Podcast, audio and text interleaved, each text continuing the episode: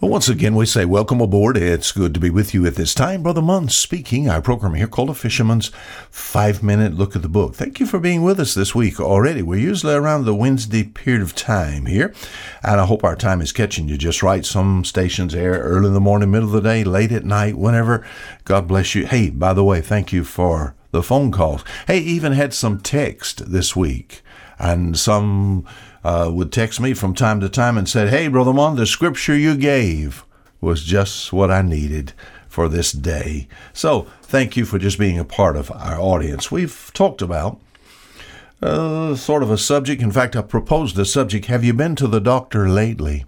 And of course, most of us can raise our hand and say, Yes, we have. I have to go more often than you because of my travel. But I've sort of introduced you to a little different doctor.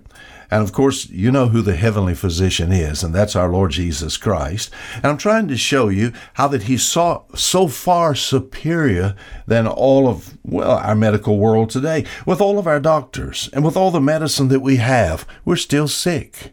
How is that true? It seems as if for every disease that is on this planet, uh, surely with the research and all the abilities of man and all of our laboratories and, and, and our medicine, surely we can just erase disease, but it seems as if for every one disease that's conquered, there's four, five, six more to take its to take its place.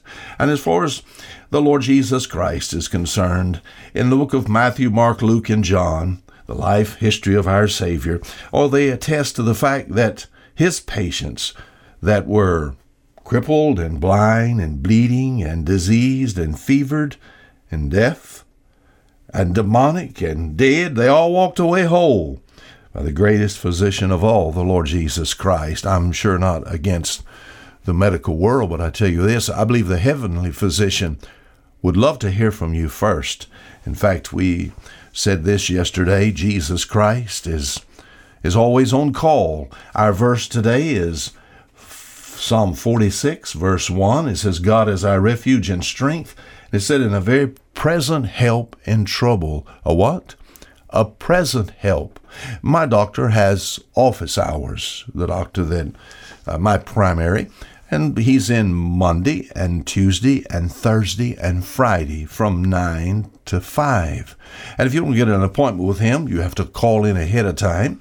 And sometimes they can schedule you within a couple of weeks. Sometimes it takes months to get into some specialist.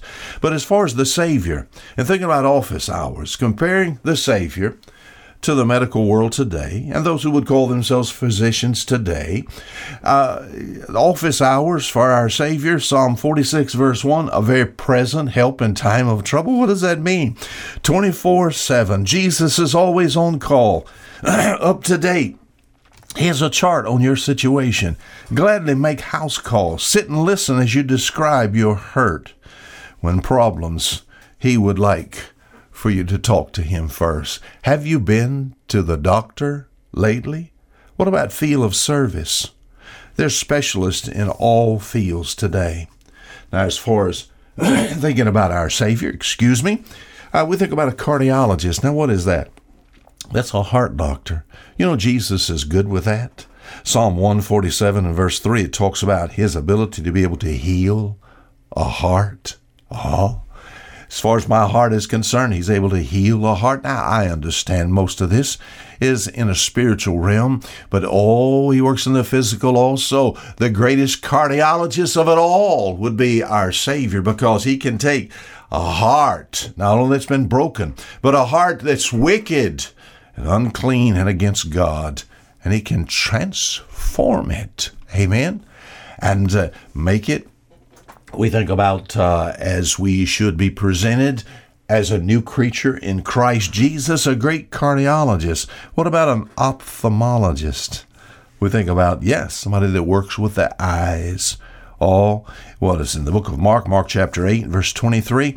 He, he just put his hands on this particular person's eyes and they saw clearly. Isn't that good? So Jesus can help you see clearly. He's good with nerves. He's good with the feet. He's good with the mind. Our Savior is the great physician. Have you been to the right doctor lately?